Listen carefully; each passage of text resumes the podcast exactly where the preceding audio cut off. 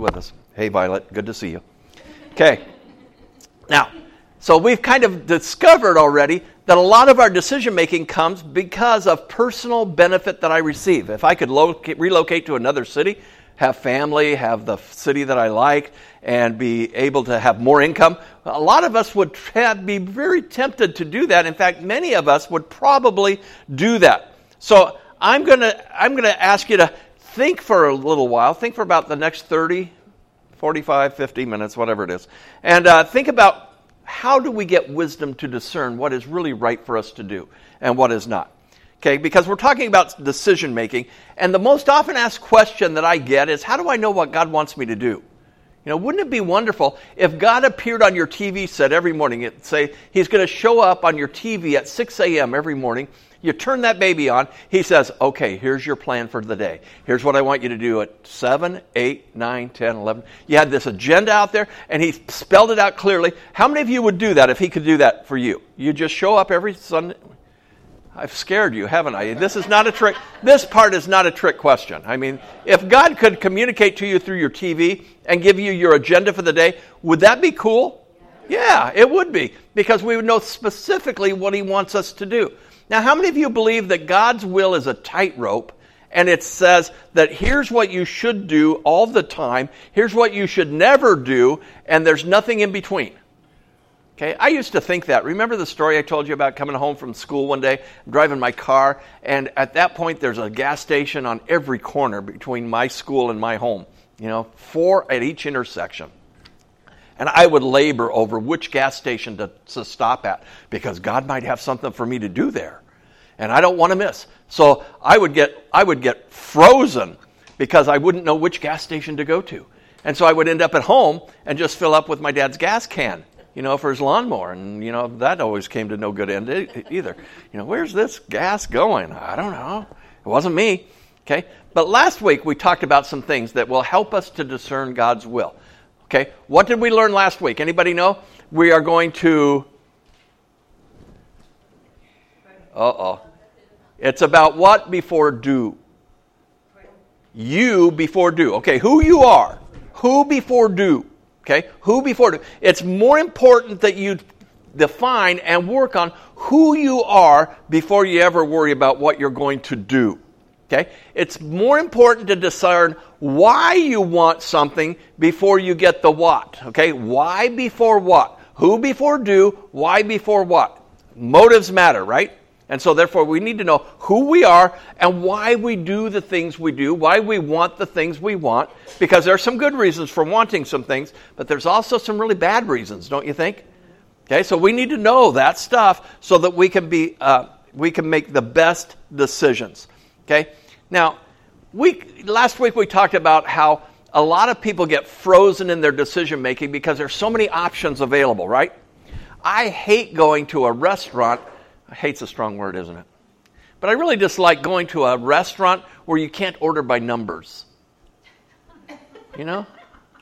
Or where you might be able to substitute. You know, you can substitute this for that. And, you know, to me, I want a number 14 cheese, no onions. Okay? That's the way I am. You know, 14 cheese, no onions. They go, ah, gotcha. You know what that is. You know, you go to McDonald's and what do you get? You get a number five. five? Okay, some people like six. Okay, I like number two. Okay, you can just order by numbers. You don't have to think too much. You just have to remember numbers. You know, and but when there's a lot of options, when you go to a restaurant that has like page after page of stuff, man, it takes forever. Because what if there's something down there that you really like that you know, you know, you have to read it all and you process it. Oh, I don't know if I feel like that today. And it takes forever. So we, we get frozen in our decision making because we have so many options. Well, today I want to suggest to you that we also get frozen in our decision making because we live in an age of perfection. Have you noticed that? You know, and I blame social media for this. You know, Instagram, you know, you get, you get on people's sites, you know, maybe their Facebook, and, and you see all of their pictures. And, you know, they're having the perfect meal. They're in the perfect vacation destination. They have the perfect workout pose. You know, and it's amazing how people have documented their lives with all of this perfection. And when you start seeing that, you start thinking, man, they live the perfect life. They're nothing like me. You know, and I'll be, I'll be honest, they're nothing like me. I grew up in a day and age where it was characterized with imperfection. You know, the dysfunction of the family, the, the, the bartering and the, and the arm twisting and the manipulating and all of that stuff, you know, and that was normal. Today, what is normal is perfection. And if I can't achieve perfection in my decision making, if I choose something that's imperfect, oh, that would just be disaster for my for my Facebook site. That would be disaster for my Instagram account. That would be disaster. And so therefore I get frozen into an inability to make decisions because I don't want to do anything that's imperfect. Well, just like last week, this week, if you're frozen in that decision making process because you're afraid of making an imperfect decision, make some decision. Any decision is better than no decision most often. Okay? Any decision is better. Because you know why? God can steer you after you get moving. But when you're frozen and in, unable to make a decision, God can't get you. You know, He can't redirect you. But if you start moving in a direction, he can say, okay, let's tweak that a little bit and go over here. God's will is far more fluid than we might think it is. Okay.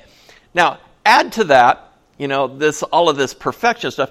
Add to that the Christians who believe that there is the perfect will of God. How many and let's be honest, there's a perfect will of God, right?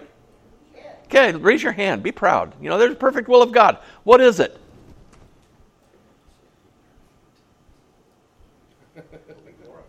Uh, okay, there's some places where it says, and this is God's will, right? This is God's will. That's God's perfect will. There are times when God says specifically, this is what you ought to do. Okay? What are some of those things? You ought to live a moral life. Okay? You ought to what? Okay, you ought to worship Him with, your, with all your heart, all your soul, all your might. Okay? Okay? You ought to love. Okay? Love. You ought to what?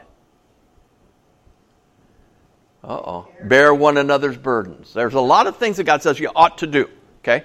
And so that's why we read the Bible. We want to know what those things are. There's some things that God says you should never do, right? Thou shalt not. Okay, yeah, we know some of that stuff, okay? Now, does God ever say, I want you to live in Fairfield, Suisun, Vacaville? Have you ever read that in the Bible? No. Huh. Isn't that bizarre? However, that's one of the most often quest- asked questions. Where should I live? What school should I go to? What job should I do? And I read the Bible and I say, oh, man, I never found anywhere in there where it told me what job I ought to have. But it does tell me what I ought to do when I'm at my job. And I believe that God is more concerned about what we do when we're there than where we are. Okay? So, therefore, there's some fluidity to this thing, and there is God's perfect will, don't get me wrong, but a lot of times when we're searching for God's perfect will in a lot of matters, He has not spoken about that. And so, therefore, what, we, what, what resources do we have in regard to that? I want to draw your attention to a passage of Scripture here today. And today, I want you to be out early. So listen fast. Okay? 1 Corinthians 16, verses 6 through 9. Notice, now, if there was a person ever in the world that should have known what God's will is, don't you think it would be the Apostle Paul? He wrote most of the New Testament after all. He was, he was founded and grounded in faith in God. Okay? But notice his words here. He says, Perhaps I will stay with you for a little while, or even spend the winter, so that you can help me on my journey. Wherever I go, uh, for I do not want to see you now. For I not, I'm, hang on just a second.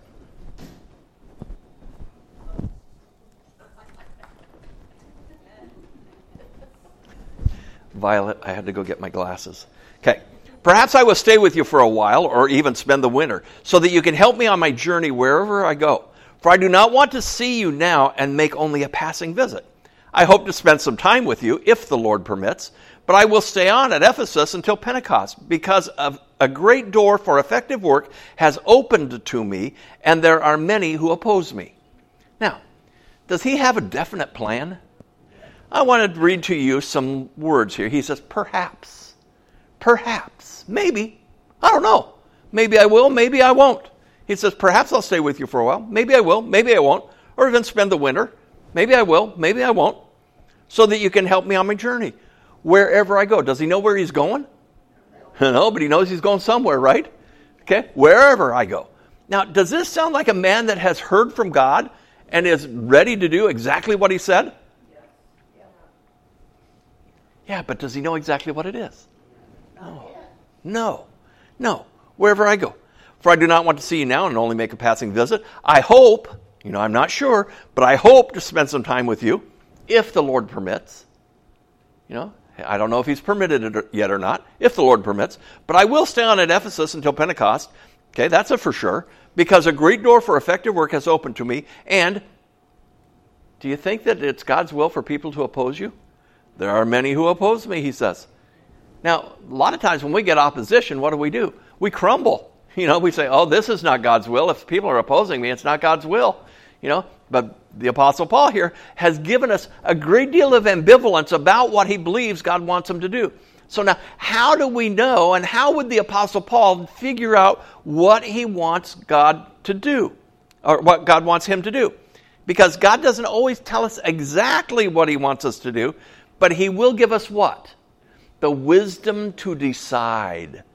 Did you know that there might be several right options for you when it comes to God's will?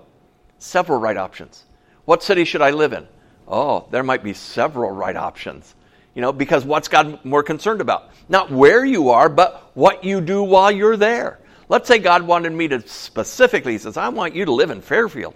And so I moved to Fairfield, or I want you to live in Suisun, and I moved to Suisun, and I'm there, but I don't do anything. I'm going to say, so what? So what? What matter what does it matter if I'm exactly where God wants me to be if I don't do what God wants me to do? So, today we're going to talk about how to decide, how to get wisdom, how to do the things that Solomon did. Remember Solomon? For those of you not church people, uh, let me just catch you up to speed with Solomon. Solomon was King David's son. King David was the greatest king of Israel, man, and, and he was a superman.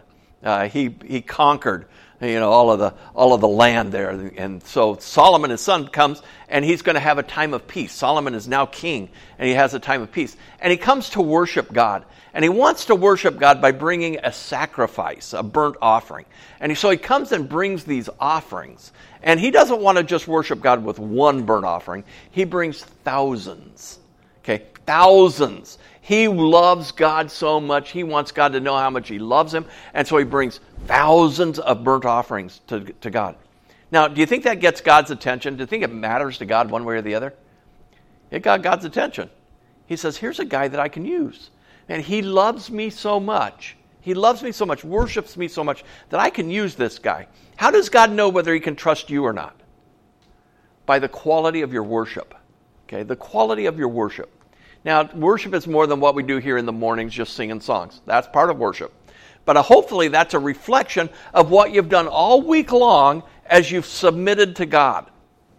As we submit to God all week long, we read His Word, we hear from Him, we respond obediently to it, and He says, There's a person that I can use. So therefore, I'm going to ask what they need in order to get the job done. And God is really cool about it. He just doesn't tell you, here's what you need to get the job done always, because he comes to Solomon and he says, Solomon, what do you want? And Solomon could have asked for money, he could have asked for influence, he could have asked for a lot of things. But what did Solomon ask for? Wisdom. God, these are great people that you've given me to oversee. This nation of Israel is tremendous. It's awesome. And I don't know that I have what it takes to be the leader that you've called me to be. So, God, give me wisdom in order to judge your people properly, to guide them, to nurture them, to do what I need to do. Give me wisdom to be able to do that. And you know what God said? I'll give you that. I'll give you wisdom, but not only will I give you wisdom, I'll give you stuff you didn't ask for. You didn't ask for wealth. I'm going to give that to you too. I, you didn't ask for influence. I'm going to give that to you too. Because you've asked for the key ingredient. You've asked for wisdom to rule my people wisely. And so, therefore, I'm going to make you a king like no other king. People came from all over the world to ask him questions. There was a time where there were these two ladies, and they had, they had uh, um, had a couple of kids, and one of them, they slept all in the same bed, and one of them rolled over on the kid and, and killed her baby. So she grabs the other baby and says, Oh, this is my baby.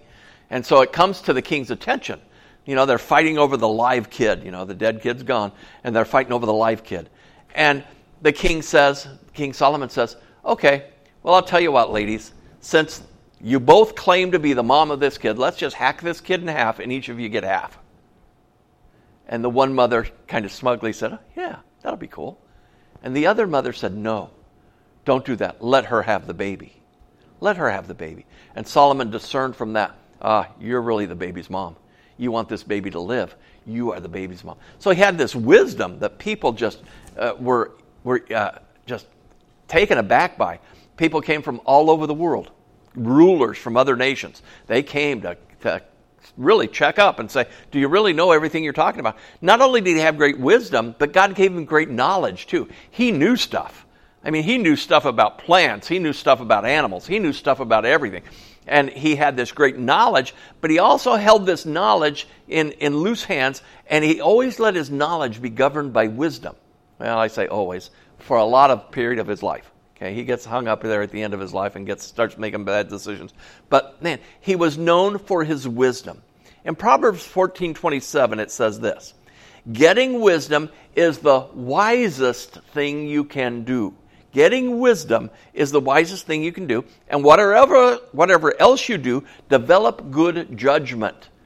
Now, this is one of the ways that God discerns, or God teaches us to discern what is best for us, what He wants us to do. He gives us the ability to judge wisely, to have good judgment, to get wisdom.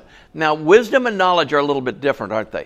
A lot of people go to school and get a lot of knowledge, a lot of knowledge. But wisdom is that special ability to be able to apply your knowledge for good causes. Okay? Take the knowledge that you have and use it for good causes. Use it for God's causes. That's where wisdom comes in. Now, how many of you have ever said, I wish I had known then what I know now? Okay, good. Then you're in the right spot today because I'm going to teach you how to, how to be able to discern wisdom. Okay, there's three things that you need to do in order to get wisdom. The first one is walk. W A L K, walk. Not W O K, okay? You might get some wisdom there too, but walk. Walk. Whenever you read the word walk in the Bible, it means living life. I want you to live your life. As you go through life, I want you to live your life. And so when we read Proverbs 13:20 and we read the word walk, it means this, live life with. Live life with the wise, and, and what happens? Say it together. You become wise. Okay? Walk with the wise and become wise. Now, the flip side of that is to not walk wise, right? Not walk with the wise. For a companion of fools does what? Suffers harm. When you have fools around you, how many. Eh, you know, have you ever seen three guys in the front of a pickup truck, you know, just standing out by the hood? They've got their foot up on the bumper. Have you ever seen that? Yeah. Yeah. Nothing good usually comes out of that. Because invariably, one of them is going to say this Hey, watch this. You know? And, and nothing good usually comes from that. But you, if, you, if you walk with wise people, if you do life with them, you learn some things by osmosis. You just learn stuff. And so, therefore, when you do life with them, you'll learn. We become like those with whom we share life. Have you ever looked at the people you share life with? I remember in a former church, I, I had this kid, and he, and he really wanted to get close to God. He really wanted to get close to God, but he, he suffered doing drugs. He was, he was always tempted to do drugs. And one day I asked him, I said, Well, who do you hang out with? You know, you hang out with the good Christian people, you hang out with who? He goes, Oh, you know, my high school buddies and blah, blah, blah, you know. I said, Well, what do they do for fun? Well, they do drugs. I said, Hmm. You know, you surround yourself generally with people that you want to become like. Okay? And if you surround yourself with people that constantly drunk, constantly doing drugs, constantly stealing, constantly, you're going to end up doing that. Paul says in 1 Corinthians, he says, bad company corrupts good morals. Bad company corrupts good morals. Now, notice what he didn't say. He didn't say good company will lift bad moral people up. You know, usually it's a drag down, not a drag up. Okay, when you hang, and, and I'm not saying we shouldn't hang around people that are not Christ followers? We should. But we should hang around them for a specific purpose of introducing them to Jesus. Okay? Not for being influenced by their lifestyle. When we come too friendly with the world, we become like the world. Okay? Now, um, walk with the wise. Now, what I want you to do is build mentoring relationships with people who show wisdom that you want to attain. Okay? Build mentoring relationships, hang around them. Just say, hey, you know, I want to spend time with you. A lot of our friendships are really casual, aren't they? You know, how many of you, and I'm going to I'm going to point this out, how many of your good friends do you ever have, uh, well, let's say not ever, but on a regular basis have dinner with them? It may be weekly, you know? Probably not much, huh? Because we're really kind of private people, aren't we? We like to hang out by ourselves. You know, we don't. We got this going on. We got that going. But if you need wisdom, you need to carve out time to where you can spend time with wise people. Don't just ask questions, but spend time together doing life together. I remember uh, when I first went into the ministry, man, I knew nothing about ministry. Many of you would say you haven't learned much. But the truth of the matter is, I knew less then than I know now. And uh, when I first went into the ministry, I was a youth pastor at a church, and, and the senior pastor, you know, he kind of took me under his wing. Uh, his name was John Jackson. In fact, he recognized some things in me that I didn't recognize in myself. And he developed those things in me. Uh, I remember the first time he says, Mike, I want you to preach for me. You mean in front of adults? He says, Yeah. He said, Yeah. Oh, yeah, yeah, yeah. He says, You'll do fine. I said, oh, okay. And I did, and I, I don't know if I did fine or not, but I, I got through it. I got through it. Now, one time he asked me, he says, Mike, I'm going to I'm to bring you along. We're going to go to this funeral I'm doing, and uh, you're going to help me. And I thought, funeral? I don't know if I can do that. He says, okay, all you have to do is you got to just read this one scripture, okay? And uh, I want you to read John 12, 25. Okay, I go, okay. And, and I got messed up. And I read John 13, 35, or whichever, whichever the shortest verse in the Bible is, it says Jesus wept. So I get up and start this funeral. You know, he says, okay, good, your turn. Read the scripture. I get up there and go, Jesus wept.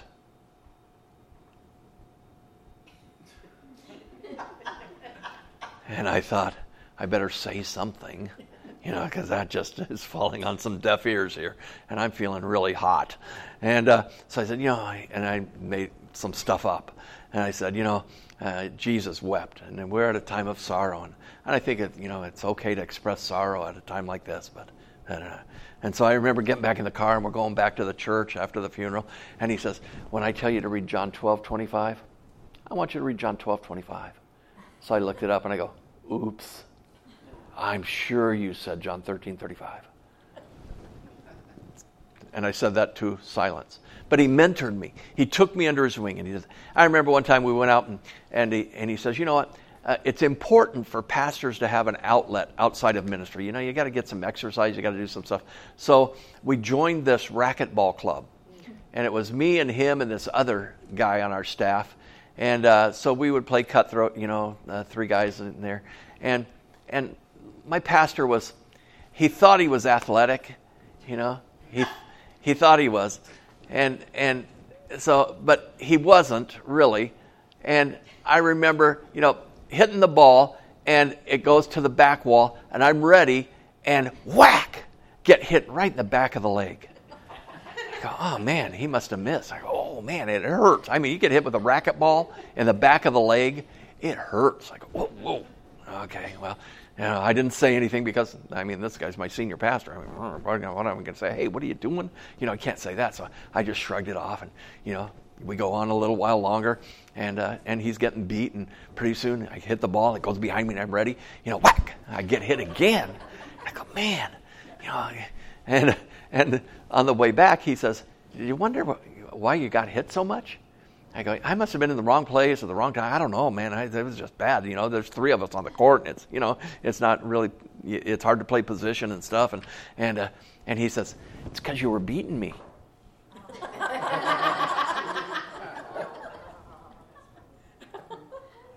now that taught me some stuff.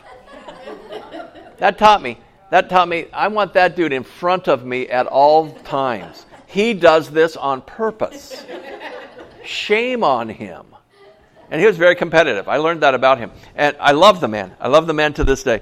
Uh, but the, those are the things. But he took me under his wing and he nurtured me. He, he groomed me, uh, encouraged me. Uh, when, when eventually he became a pastor up here in Fairfield, and uh, and he and he left there, and he recommended that they hire me. I thought, I thought, what, what? I don't know that I could do that. And uh, lo and behold, I could. Had another guy on our staff. His name was Blake Withers, and uh, that dude, he he taught me a ton of stuff. Uh, we we virtually we attended seminary together, and uh, he taught me the value of studying in some great places. Your surroundings, when you're studying, make all the difference in the world. And so we got annual passes to Disneyland. And we would go out by Country Bear Jamboree in the middle of the day when it was closed, and they have all those picnic tables and stuff out there, and we would study out there, overlooking the water and the birds and just just having a peaceful time. Because I don't know if you've ever studied hard and and felt the tension and the pressure of that, but man, it was so peaceful that you never could get really too stressed about it. He taught me the value of that. He taught me the value of keeping a schedule. I mean, this guy, and I'll, I'll have to say, he was anal about scheduling. If it wasn't written down, he didn't do it. Okay? If it wasn't planned the day before, he didn't do it. He was not what you call a spontaneous person. However, I needed some of that discipline, and he helped build that discipline into me. There's things you have to do. You have to be ready. You have to be on time. You have to do all this stuff. And man, I learned that stuff uh, early on in ministry. He was a great mentor of mine. So I'm just going to ask you if you want to make better decisions, in fact, I'm just going to tell you, if you want to make better decisions, hang around better people. Kind of makes sense. If you need to learn some stuff, hang around people that know how to do that stuff. If you want to be wise, walk with the wise. The second word we want to talk about is ask. First, walk with wise people, then ask. James 1 5. If any of you lacks wisdom, what should you do? You should ask God. You should ask God, who gives generously to all without finding fault, and it will be given to you.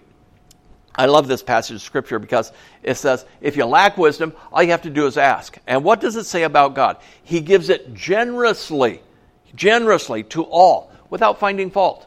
He doesn't say, "Oh boy, you want wisdom? I don't know what you're going to do with it. I'm, you know, I'm going to wait and see. I'm going to withhold it from you." He doesn't do that. He gives it generously to you without finding fault, and so that you can be ready to respond to whatever faces you. Now, when you have young children, I, I love I love my the period of life when I had young kids, you know, because they believed I knew everything. You know, they believed I knew everything. Then they got to be teenagers. And you know what? Within a two year span of time, I went from knowing everything to knowing nothing. I knew nothing. My kids really weren't that bad, but typically that's what happens with, with at least they didn't tell me. I'll ask them. You know, they, they might have thought that. Uh, but generally, that's what happens. Kids get to that stage where they think they know everything. And so I say to all of those 13, 14 year old kids, hey, move out, get a job, earn your own living while you still know everything. And, um, you know, but, but you go through that phase of life, and then they start getting a little bit older. And, and they start realizing that you have some wisdom. They get married. And, uh, and I always, uh, you know, I'm, I'm kind of a, a person that says, you know, when your kids get married, let them be independent. You know, let them make their decisions, let them be that way, but always be ready to respond if they ask for advice. And if they ask for advice, boy, I'll tell them everything I know. In fact, if they ever ask for advice, I, it might be days before I stop. You know, because I don't know if I'll ever get asked again. And if I do that, I'll never get asked again. Uh, so be, be wise, okay? Uh, I, I advise being low maintenance, you know, parent of adult children. Low maintenance. Uh, the more, higher maintenance you are, the more responsibility you accept, and you might not want to accept all that responsibility for them. Okay? So refrain from giving advice until you're asked. Um, so when we ask God for advice, guess what He does? He gives it to us. It says very clearly, He will give it to us generously. He won't withhold stuff. He won't try to trick you. He won't give you half an answer so that you'll fail. No, He doesn't want that to happen. He wants you to succeed. So when we lack wisdom, God, I know that I need to take care of this problem, but I really don't know what to do. Ask for advice, ask for wisdom, and He will get it. He will give it to you. Now, um, here's the deal, though. If you ask God for advice and wisdom, you have to spend some time with Him. You know, I always I, I like people that say, "Oh, you know, I asked God for wisdom, and I asked Him to give me some advice. I asked Him for some help on this." And I'll say, "What did He say?" They say, "I don't know." I say, "Well, did you listen?" No, no. Did you read the Bible? No. Did you ask some other people that you know that could give you some godly advice? No, I didn't do that either. I'm thinking, well, if you want to hear from someone, spend some time with them. You know, don't expect them just, hey. And a lot of times we come to God with this kind of idea that He's a vending machine we put in our coins and expect an immediate return, you know, and he's going to spit out the answer. God says, no, it's more about the journey than it is about the destination. It's more about me and you getting to know each other than it is about you knowing what to do. And so spend some time with God. Now, He's going to help you and He's going to give you true wisdom. Now, how does He do that? Where do you get this wisdom? You get it from the Bible. I encourage everyone here, once again, to do what? Read the Bible all the way through every year. Okay? All of you, I would say most, 99% of you have smartphones, right? Yes. Okay, get one. Okay? Um, borrow one. Okay, or you just read your Bible. Okay? But if you have a smartphone, you can get the YouVersion Bible app. YouVersion Bible app. And in that Bible app, it has a place for you to go and you can get a plan, a, a, yearly read through the Bible plan. It has different kinds of plans. You can get topical things, you can get all kinds of stuff. But I want you to read through the Bible every year and have a plan. And all you have to do is push one of the little buttons, and it'll say, okay, here's what you got to read today. Push the green button, it takes you to the first one. Push the green button, takes you to the second one. Push a green button, takes you to the third one. Finally, it'll check them all off, and then you're done for the day. And it will say on your little record thing, it'll say, on track on track. And that's where you want to be if you want to hear God. You want to be on track. You want to be able to hear Him. And so get the YouVersion Bible app. Now, if many of you say, I don't have a lot of time to read, I'm in the car all the time, I drive for hours, guess what? You can push a little button there. It has a little microphone button. You push the button and it'll read it to you. You don't even know, have, to, have to know how to read learn if you don't. But but you don't have to do that. Okay? Also, how do you hear this wisdom? You learn it through life groups. We have a small group that meets at Sue's house every Tuesday. Man, I'll, I'll tell you, uh, it, it's a terrific time. We have a blast. We get to eat, and we eat, and then we'll eat some more. But we study the Bible first, and we study and we learn and we sharpen each other. People ask questions, people give answers, people share testimonies, people say, here's what God's doing. And it's an awesome time for you to learn the wisdom of God. He'll speak to you in that. Also, I want you to come to church every Sunday because we talk about what God says. That's the hallmark of this church. We want you to know what God says so that you can make good decisions in those areas that He doesn't speak specifically about in His Word. What city should I live in? Oh, today, okay, if, if I asked you, what city does God want you to live in, what would you say today? It doesn't matter. No, it doesn't matter. What matters is what I do where I live, not where I live. Okay? So you've learned some things today. Now, in Proverbs 32 8, the Lord says, I will guide you along the best pathway for your life. I will advise you and watch over you. Will he tell you exactly what to do? He does three things here. Notice what he says I'll guide you. Okay? Make a left, make a right. But you got to be moving in order to be guided. Okay? You got to be moving in order to be guided. He says, I'll guide you along the best pathway for your life. I will advise you. I'll give you advice. Do you have to take the advice? No, but I recommend that you do. Okay? It's from God. I'll advise you. And what's he going to do? He's going to watch over you. Because if you get a little bit off track, what's he going to do? He'll help redirect you. Okay? So God gives us this wisdom to make some decisions if we make a bad decision, and that's what we all fear, right? Because we have this perfection thing going on, the perfect will of God, and if I get off track a little bit, oh no, what's going to happen? He's going to what? Guide you back because he's watching over you. It's not like he's waiting for you to make a mistake so he can smack you. Anybody here go to Catholic school? I wish Gus was here too. He went to Catholic school. You get rapped on the knuckles with a ruler because you messed up. You got off track a little bit, whack and so we get this idea in our head that that's what God's going to do. If we get off track a little bit, whack, oh, ouch, ooh, ow. You know, that's not what he does. What does he do? He does three things He guides you, He advises you, and He watches over you. Never once does it say, and He'll whack you. You know, if you don't walk the straight and narrow, He's going to whack you. Now, there, let's be honest, there are some consequences for failure to do the good things and the right things. Let's be honest. But it's not like God's waiting to whack you. He wants to guide you, He wants to watch over you, He wants to advise you. Okay? Remember teaching your kids how to ride a bike? What did you do? First, you gave them some verbal instructions, right? Okay, you're going to sit on the seat, you're going to pedal. Okay? And, and what I want you to do is I want you to pedal, and I want you to keep your balance in the middle, okay? And I'm going to guide you because I'm going to hold on to the back of the seat. How many of you ran along behind your kids as they learned to ride a bike? Absolutely. You know, anybody ever fall? Oh, bummer. Okay, but you hang on to them, you guide them. What do you do? You advise them. Okay, you guide them, and you watch over them because you don't want them to get very far down the road without you being able to catch them because you don't want them to fall. What's their greatest fear? I'm going to fall. I'm going to fall. No, you're not. No, you're not. I won't let that happen. And that's what God does for us. He teaches us to ride a bike, and He runs behind us so in case we fall, He says, "I've got you. I've got you." He's not waiting to whack you. Okay? He says, I've got you here. Okay? Now, God is the very same way. Um, he's going to tell us every step of the way, probably not exactly, but He's going to guide us, advise us, He's going to watch over us so that we can make the right decision. The right decision. Many of us, you know, as, and I've seen parents that are like this, they, they raise their children and they don't allow them to make decisions. Okay? and they tell them what to do all the time. I had some friends that, that were raising their kids, and, and they got to be teenagers, got to start driving, okay?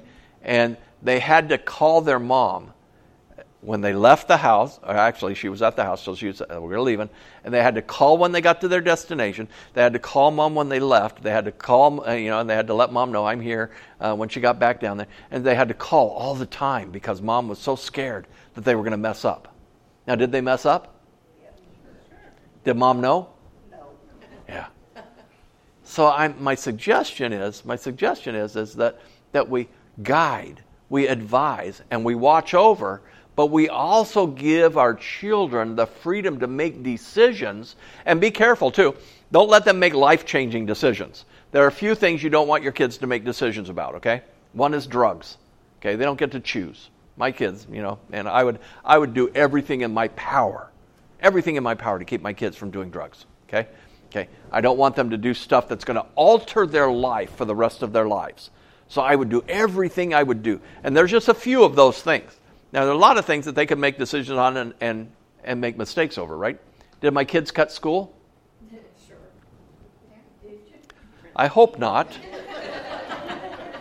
I would hope not, but I now and, and the, here's the bummer the bummer is that when your kids get older, they get really honest.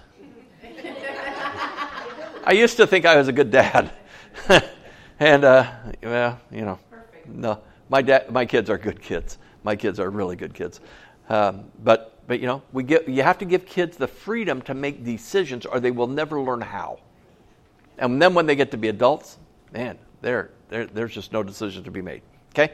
Number three, the third thing that you need to do. Okay, first we need to walk, then we need to ask God. We need to walk with wise people. We need to ask God for wisdom. And the third thing we need to do is decide. Just decide. Okay? How many of you remember the first uh, um, Karate Kid movie? Mr. Miyagi. Mr. Miyagi is a terrific character. Terrific character. Here's what he says one day. Um, he says, Daniel san must talk. Walk on the road. Walk on right side, safe. Walk left side, safe. Walk middle, sooner or later, get squished like grape. Okay? Walk on the left, walk on the right. You walk down the middle, a lot of times you get squished like a grape. Okay? A lot of us do that in our decision making. You know, you decide to do this, decide to do this, okay? But you walk the middle and make no decision at all, pretty soon you get squashed like a grape because you're in that no man's land. You go nowhere. You get nowhere down the road. And some of you are walking down the road in the middle right now by not making decisions.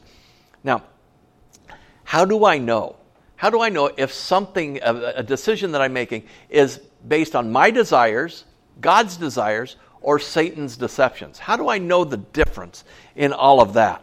Now, sometimes the Bible doesn't give us a clear definition, but sometimes it gives us a very clear definition of what's right, what's wrong. Always do those things. If you don't know what those things are, dun, dun, dun, did I mention the U YouVersion of the Bible? Yeah, get the U YouVersion of the Bible and read it. It'll tell you what is absolutely right, absolutely wrong, and there's some stuff in the middle. Okay? Stuff in the middle. So therefore, we have to think about that stuff in the middle. What if I make a mistake there? What if I do that? Now, God will give you the freedom to make a variety of choices. And sometimes a variety of choices could all be right. You know, should I live here? Should I live there? I'm going to even suggest who should I marry? You know? Do you think that God has just one person in mind for each person? I do. Well, what if that person made a mistake? And what if the person down the road made a mistake generations ago and now it steamrollers down to where I don't have a chance to get to that right person? I believe that God has a type of person. God wants us to be married to people who follow Him. God wants us to be married to people who are moral. God wants us to be married to people who honor Him.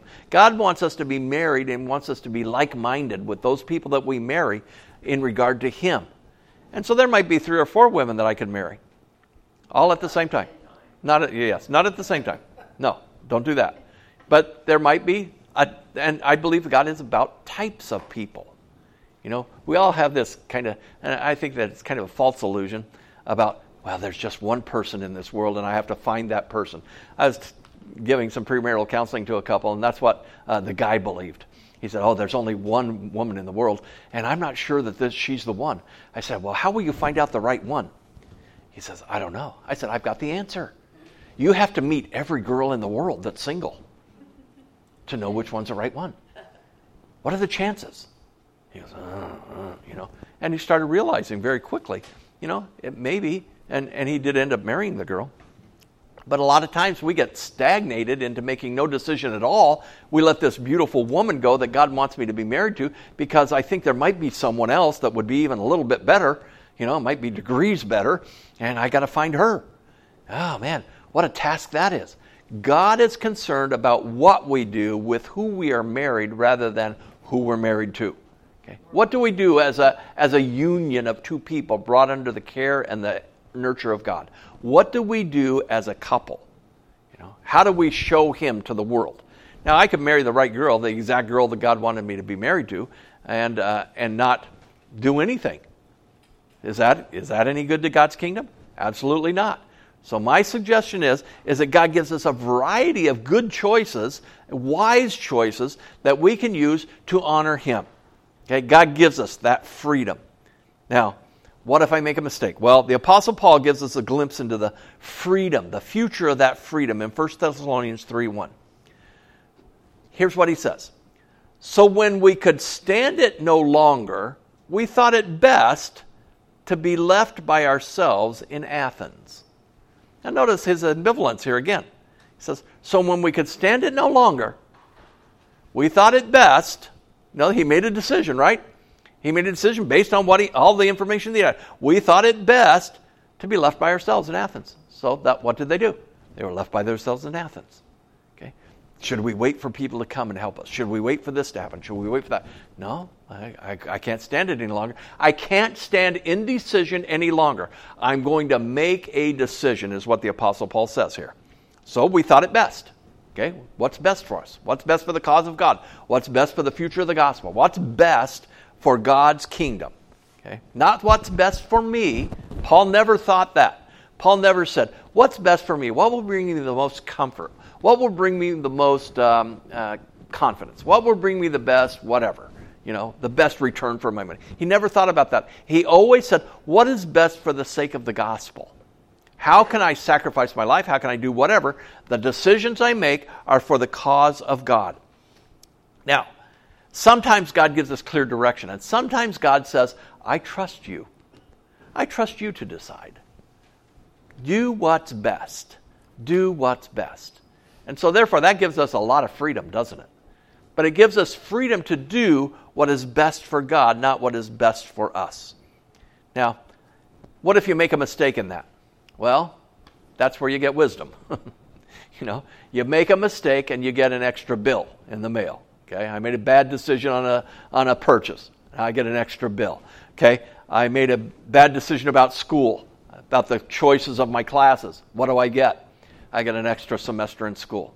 I made a bad choice about my family. So what do I get? An extra kid. You know, sometimes stuff like that happens. Okay, where do we get wisdom? We get wisdom from our experience. Now, you don't want to make those mistakes, probably. However, God gives us the freedom to do that. And He doesn't abandon us in that because what does He do? He wants to nurture us, He wants to care for us, He wants to guide us, advise us, and watch over us. And when we make a mistake, He doesn't quit watching over you. Okay? Don't freak out about making a mistake. Okay? Be cautious. Try not to make it. I'm not saying just be willy nilly. But if you do make a mistake, God will watch over you. Okay? I'm going to ask you to bow your heads for a minute. Because I want us to ask ourselves the question today do I need to receive wisdom? Okay? And if you need to receive wisdom today about a decision, about a future, about what's going on, just raise your hand real quick in the air. I want to pray for you. Okay? Oh, man, all over the place. Cool. Okay, let me pray for you. Father, you see the hands of these folks here who want to do what's good and what's right. And Lord, I pray that you would give us wisdom, that you would be like you uh, were for King Solomon. Lord, we're asking for wisdom today. You've promised that you'll give it to us generously without finding fault. And so, Lord, we ask that you do that for us today. Lord, help us not to be paralyzed when you don't speak specifically about what we ought to do.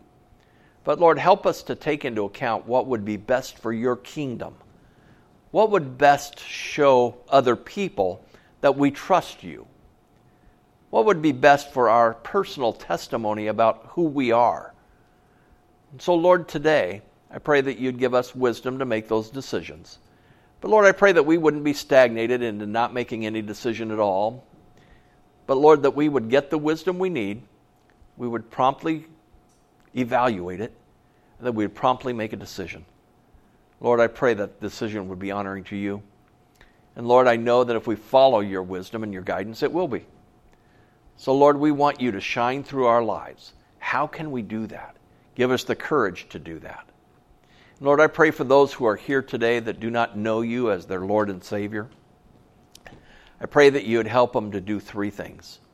Number one, I pray that you'd help them to repent. Jesus says to repent. He says, unless we repent, we're going to perish. So I pray that you would help us to repent. Lord, we've been following our own selfish ways. I pray that we would turn away from that. And that's what repentance is to turn away from that selfishness and to follow you. Live a life that is honoring to you. Live a life that's described in your word. Lord, trusting you every step of the way. Lord, I pray that you'd help us to believe. Lord, I pray that we would believe the truth about you truth about the power that you have to change our lives, truth about how you can lead us into things that we've never had before, freedoms that we've never experienced. And Lord, freedom to be you in the place we find ourselves. Lord, I pray that you would help us to receive that. Your word teaches us that to whoever receives you, to those people, he gives the right to become children of God. So help us to receive you into our lives. Help us to make you the center of it, the control center of our lives. We call you Lord, and I pray that that, that name would mean something to us. That we would call you Lord because you're the boss of us, and we follow you. So, Lord, I pray that those prayers would be made today, and that through that, it would be the wisest decision many people make in this room to become followers of you. Lord, we love you, we praise you, and we thank you. In Jesus' name, amen.